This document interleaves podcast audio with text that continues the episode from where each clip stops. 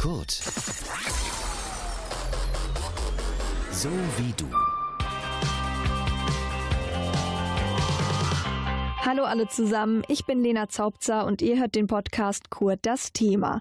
Ich hoffe, ihr seid gut ins Sommersemester gestartet. Auch für uns geht's jetzt wieder los mit Podcasts und da wollen wir direkt zum Anfang des Semesters mit euch schauen, wo stehen wir denn eigentlich gerade in Sachen Corona bei uns an der Uni und in Dortmund. Dabei geht's natürlich ums Studieren zu Hause, also weg vom Campus, wie Tests uns dabei helfen können, ein paar Kurse vielleicht doch wieder in Präsenz zu machen und wir machen einen Abstecher ins Impfzentrum. Unser Reporter nimmt uns nämlich mit zu seinem Impftermin.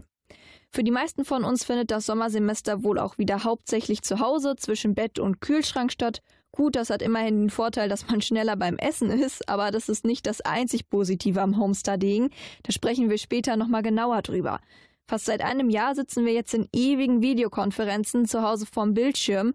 Für einige Studierende ist das tatsächlich normal. Die kennen das nämlich gar nicht anders. Sie haben ihr Studium während Corona angefangen und teilweise die Uni noch nie von innen gesehen. Total schwer vorzustellen für mich.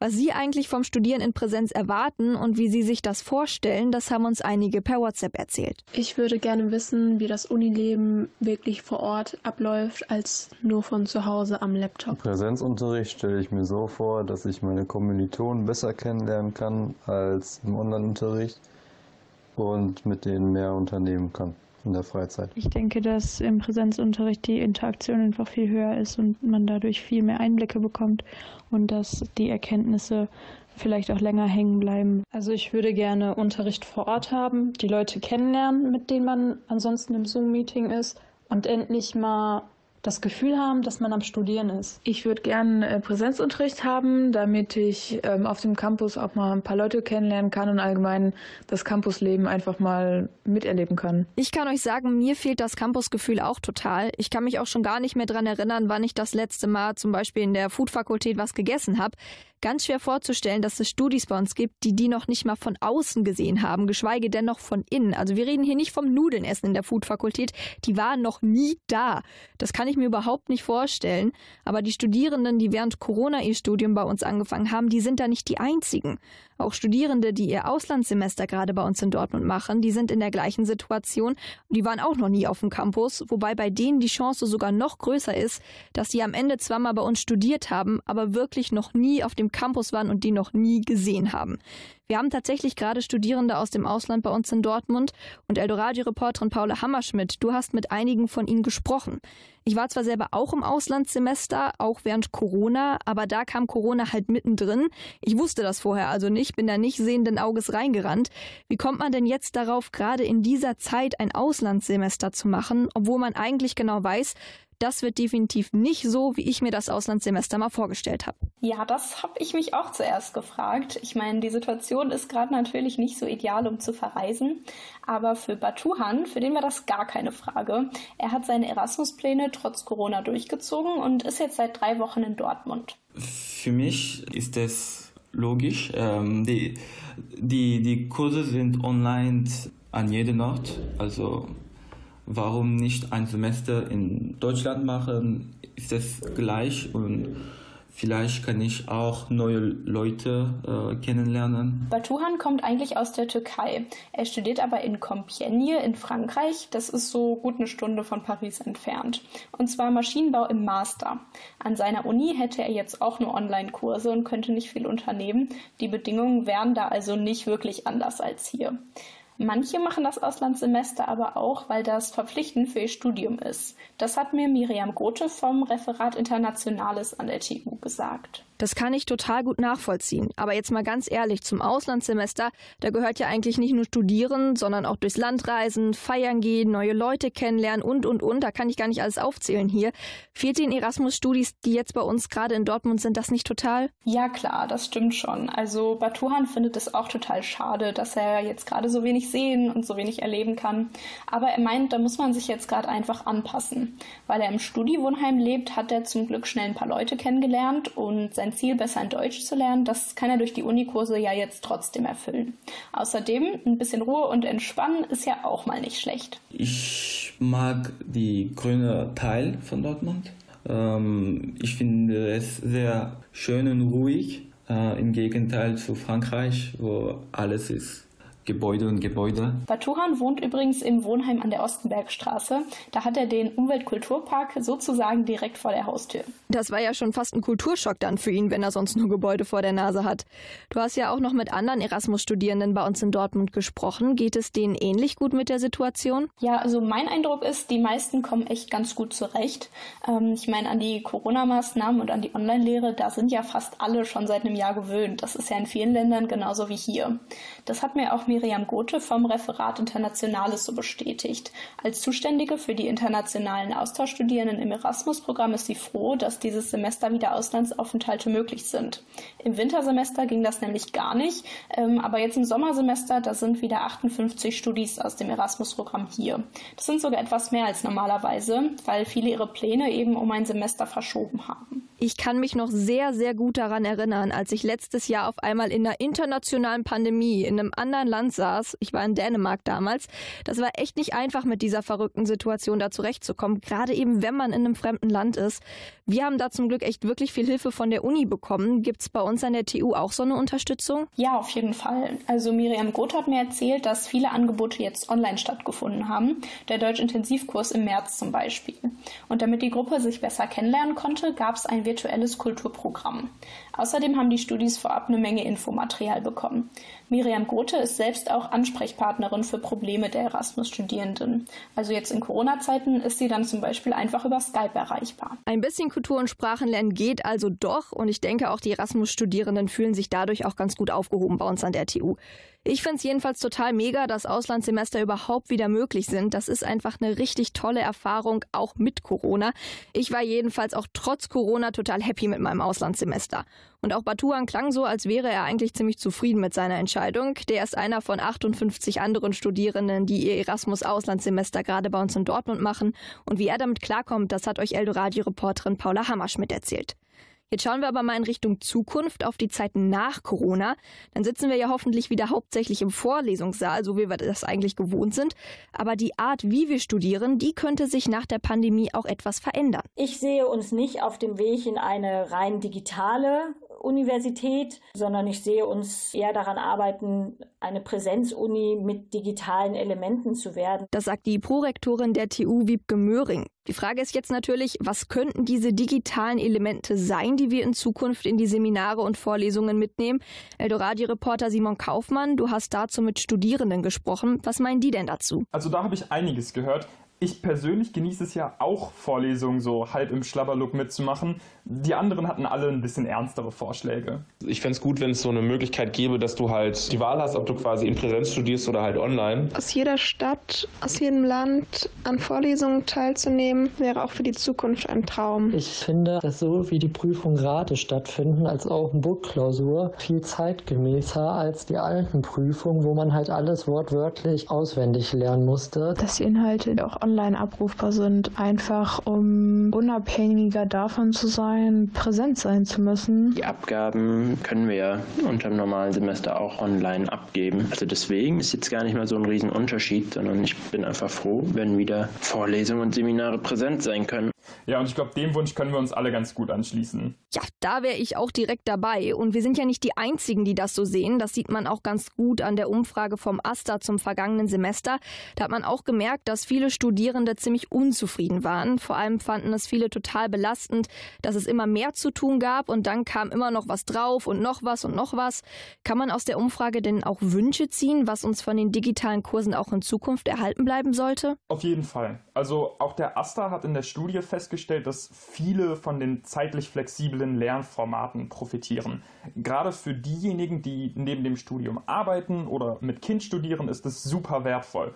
Und sie merken auch an, dass es eben auch einige kreative Formate gab, die die digitale Lehre dann wirklich gut ausgeschöpft haben. Wer kümmert sich denn an der Uni eigentlich darum, dass es diese kreativen Formate überhaupt gibt? Also es gibt auf jeden Fall den Bereich Hochschuldidaktik an der TU, die beschäftigen sich dann grundsätzlich damit, wie Lehre bei uns gemacht wird. Und wie sehen die den Wunsch der Studierenden, auch nach Corona unabhängig von Vorlesungszeiten studieren zu können? Denn der ist ja offensichtlich da. Also ich denke, auch da hat man erkannt, dass die aufgezeichneten Vorlesungen einen riesen Vorteil bieten können. Vor allem, wenn dann zusätzlich noch so eine Sprechstunde mit den äh, Dozierenden vorhanden ist.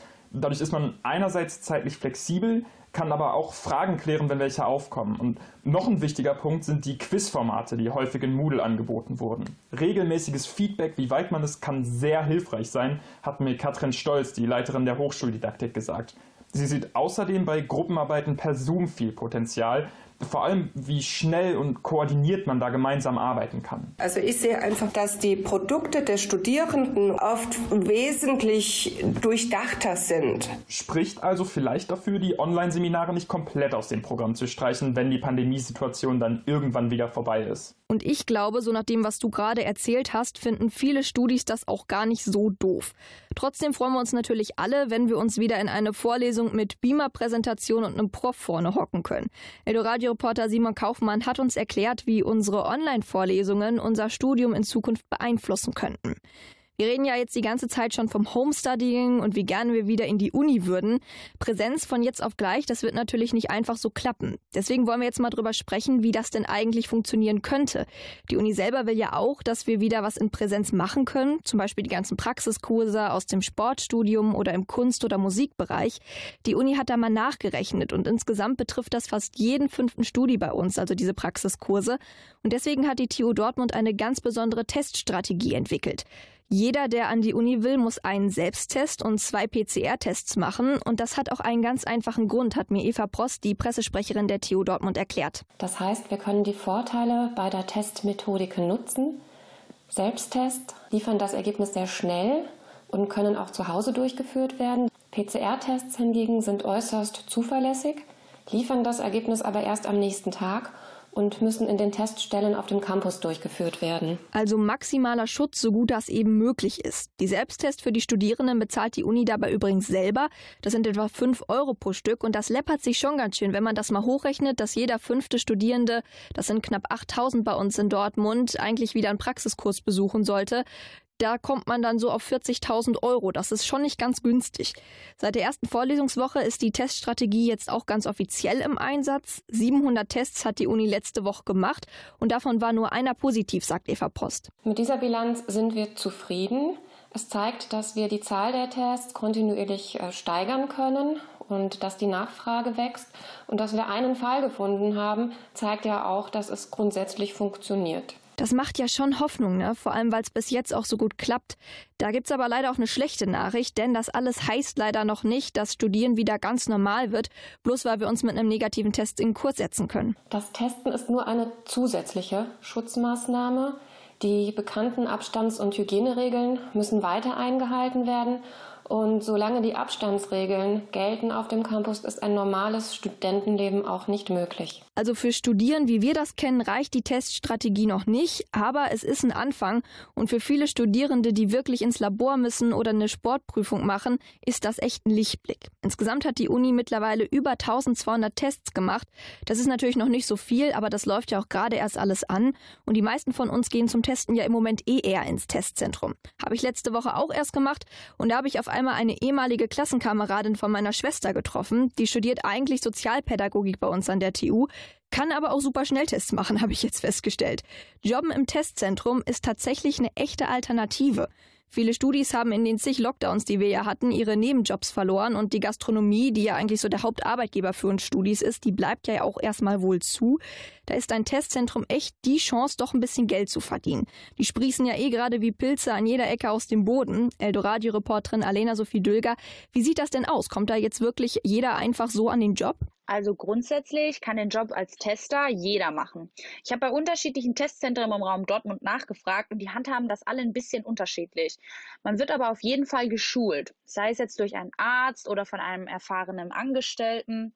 Und meistens beinhalten die Schulungen so ein Training zum Testen, also wie man mit dem Test umgeht und dann, wie man auch mit dem Kunden spricht. Das ist ja auch immer ganz wichtig. Total. Aber die Kompetenz bringen ja wahrscheinlich eh schon viele mit, die vorher in der Gastro oder im Kulturbereich gearbeitet haben. Wie ist denn der Job bezahlt? Ich meine, das ist doch das, was uns wirklich alle direkt interessiert. Ja klar, also die Bezahlung ist eigentlich echt gut und liegt immer über dem Mindestlohn. Also meistens irgendwo zwischen 12 und 15 Euro die Stunde. Und ich habe mit Laura gesprochen. Sie ist Studentin an der Fachhochschule in Meschede und arbeitet in einem Testzentrum in Herscheid. Die Arbeitszeiten sind ziemlich flexibel, was mir auch in Bezug auf mein Studium ziemlich wichtig war. Selbst wenn zukünftig wieder Jobs in der Gastronomie verfügbar wären, würde ich meinen jetzigen Job präferieren, da ich so viel bessere Arbeitszeiten habe und nicht bis spät abends noch arbeiten muss. Abendschichten können ganz schön nervig sein, da kann ich von Erfahrung sprechen. Äh, da sind die flexiblen Tagesschichten mit der Uni und allem schon viel angenehmer. Das scheint also schon wirklich viele Vorteile zu haben. Ich war ja jetzt schon mehrmals testen und ich weiß auch, dass die Tester komplett verpackt sind in ihre Schutzklamotten da. Aber reicht das denn auch, wenn man dann doch mal einen Corona-Positiven da sitzen hat? Schutz wird bei diesem Job besonders groß geschrieben. Und auch Laura ist der Schutz extrem wichtig. Selbstverständlich sind wir bei der Arbeit auch geschützt und tragen entsprechende Schutzkleidung, die aus einem Kittel, einer FFP2-Maske, Handschuhen als auch einem Visier nach Bedarf besteht. Damit fühle ich mich insgesamt sehr sicher. Dazu kommt, dass alle Menschen, die in deinem Testzentrum arbeiten, eine Impfberechtigung bekommen.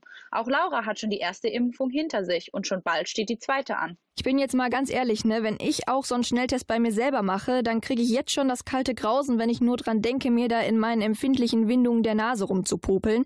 Ist das nicht auch für die Leute, die dann da arbeiten, total seltsam und auch ein bisschen eklig, da Menschen das Stäbchen in die Nase zu schieben? Ja, also es ist auf jeden Fall was anderes, als eine Bier über die Theke zu reichen. Da sind wir ganz ehrlich.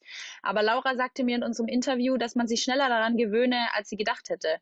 Sie wäre super leicht in den Job reingekommen und er hätte zusätzlich noch einen enormen Vorteil. Und was für ein Vorteil ist das genau? Der Kontakt mit Menschen. Ich weiß, das klingt komisch und hat vielleicht auch gar nicht groß damit was zu tun, aber ein kleines Gespräch kann schon so viel verändern. Ich mache den Job im Testzentrum wirklich sehr, sehr gerne und freue mich dadurch natürlich auch, wieder Kontakt zu anderen Menschen zu bekommen, was ja aktuell leider auch nicht selbstverständlich ist. Zudem freue ich mich aber auch immer sehr über das positive Feedback, das wir erhalten. Da macht die Arbeit einfach gleich noch viel mehr Spaß. Direktes positives Feedback Feedback ist natürlich super, gerade in diesem Job. Da hat man wohl als Tester alles richtig gemacht. Und ich kann Laura nur zustimmen, dass Kontakt zu fremden Menschen aktuell echt was Besonderes ist und eine Rarheit. Also vielleicht sind das einfach Freudentränen, die manchen Leuten beim Schnelltest kommen. Das ist gar nicht dieses unangenehme Kitzelgefühl, das ist nämlich einfach positives Feedback. Vor allem ist das, glaube ich, aber eine echt coole Alternative im Testzentrum zu arbeiten, wenn man gerade eh nirgendwo anders einen Job kriegt. Ich bin ganz ehrlich, ich glaube, es ist gerade schon ziemlich klar geworden, dass ich einfach ein sehr inkompetenter Tester wäre. So mit dem Stäbchen in den Nasen anderer Leute rumvorwerken, das ist einfach nicht meins. Aber ich glaube, da kann man echt ein bisschen Geld mit verdienen und das können viele Studierende gerade jetzt echt gut gebrauchen brauchen. Eldoradio-Reporterin Alena Sophie Döger hat euch den Job im Testzentrum vorgestellt. Testen ist das eine, Kontaktnachverfolgung und Impfen das andere. Und genau damit beschäftigen wir uns jetzt. An der Uni muss man sich ja an jedem Platz zum Beispiel mit einem QR-Code einloggen. Das kennen vielleicht auch schon einige von euch. In den meisten Restaurants und Bars gab es aber, bis die Gastro wieder zumachen musste, nur so eine Zettelwirtschaft. Ne? Da musste man dann seinen Namen, seine Adresse, Telefonnummer und E-Mail oder so eintragen, dass man eben kontaktiert werden konnte, falls doch jemand Positives im Restaurant war. Da wäre ein digitales System natürlich echt richtig gut gewesen, weil das hätte nicht nur Zettel gespart, sondern auch ziemlich viel Arbeit. Genau das soll die Luca-App jetzt übernehmen. Das Ganze soll so funktionieren, dass jede Location, wie zum Beispiel der Supermarkt, das Kino oder eben das Restaurant, einen eigenen QR-Code bekommt. Den können wir dann mit dem Handy scannen, wenn wir reingehen und beim Auschecken werden dann die Daten an den Luca-Server geschickt. Also wie lange wir da waren, unser Namen, unsere Telefonnummer und so weiter und so fort und die werden dann da gespeichert. Eldoradio-Reporterin Annalina Weber, soll das denn auch bald bei uns in Dortmund möglich sein? Das ist noch nicht ganz sicher. Generell kann man mit der App noch nicht in allen Teilen von NRW etwas anfangen. Das Gesundheitsamt Dortmund teilte auf Anfrage mit, dass so eine App auf jeden Fall hilfreich wäre. Denn dann könnten darüber die Kontaktdaten direkt an die Gesundheitsämter weitergeleitet werden. Die ganzen Zettel, die man bisher immer ausfüllen musste, würden dann wegfallen.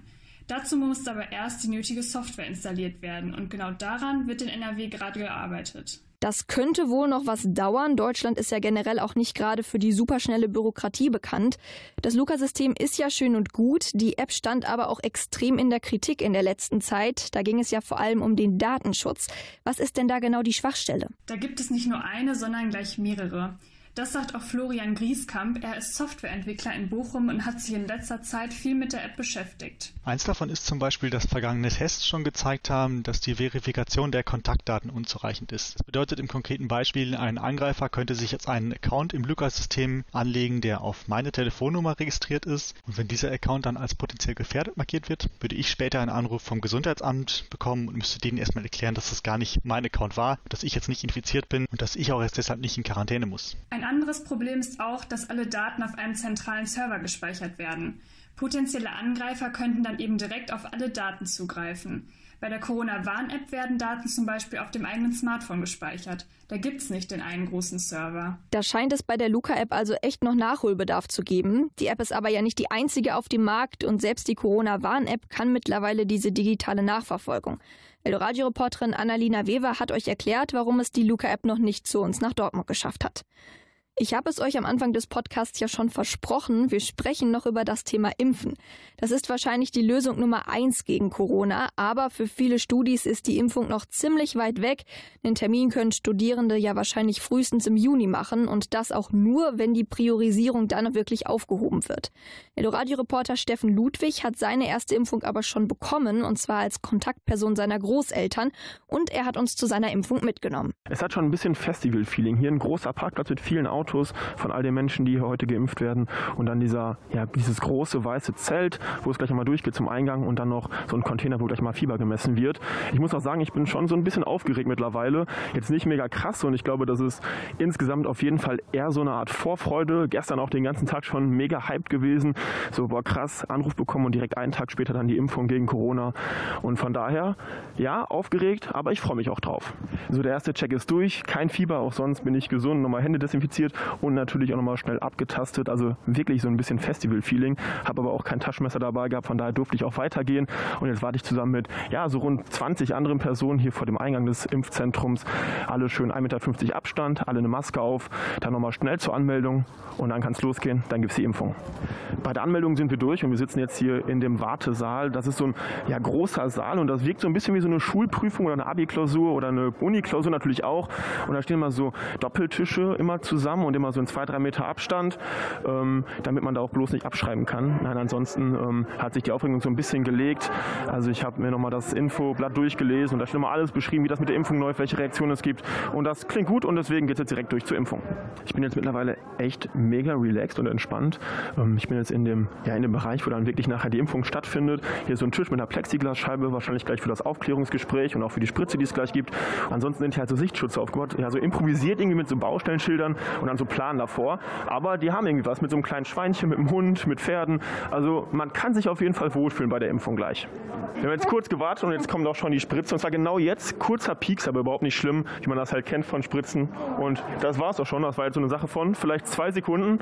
Alles easy, von daher passt. Und jetzt kommen wir irgendwie von Festivalgelände über Klausursaal irgendwie Richtung Flughafen. Also sind irgendwie so voll viele Stühle aufgebaut, immer so ein Zweierpärchen in alle Richtungen. Ähm, also wenn wir quasi so um, ja, am Gate warten würden, dass gleich der Flieger losgeht, noch eine halbe Stunde warten und gucken, dass nichts passiert und dann kann ich nach Hause. Und mir geht soweit ganz gut. Also ich habe also ja, so ein leichtes Brennen an der Einstichstelle, aber zum Beispiel jetzt gerade merke ich es gar nicht, sondern irgendwie eher nur, wenn ich mich auch wirklich darauf konzentriere. Und da hat man ja ein bisschen Zeit für, wenn man hier wartet. Ähm, und ansonsten so ein ja, ganz leichtes, seltsames Gefühl im Arm, so ein minimales Taubheitsgefühl. Aber ich glaube, das hat auch viel damit zu tun, dass man viel darüber nachdenken kann. Und von daher vor allem so ein leichtes Brennen. Und ansonsten geht es mir gut und ich hoffe, das bleibt auch so. Und ich kann euch jetzt ein paar Tage später auch sagen, das ist so geblieben. Steffen hat seine erste Impfung gut überstanden. In sechs Wochen gibt es dann für ihn die zweite, das ist also Mitte Juni. Und dann können hoffentlich auch alle anderen Studierenden schon einen Impftermin machen. Das war euer Podcast Kurt das Thema zur aktuellen Corona-Situation bei uns an der Uni und in Dortmund. Nächste Woche geht es um Verzicht, dann übernimmt hier Steffen Ludwig die Regie und alle Kurt das Thema Podcasts könnt ihr natürlich auch nochmal nachhören. Das geht auf eldoradio.de und überall da, wo es Podcasts gibt. Mein Name ist Lena Zaubzer. Tschüss. Kurt, so wie du. Mehr Infos auf kurt.digital.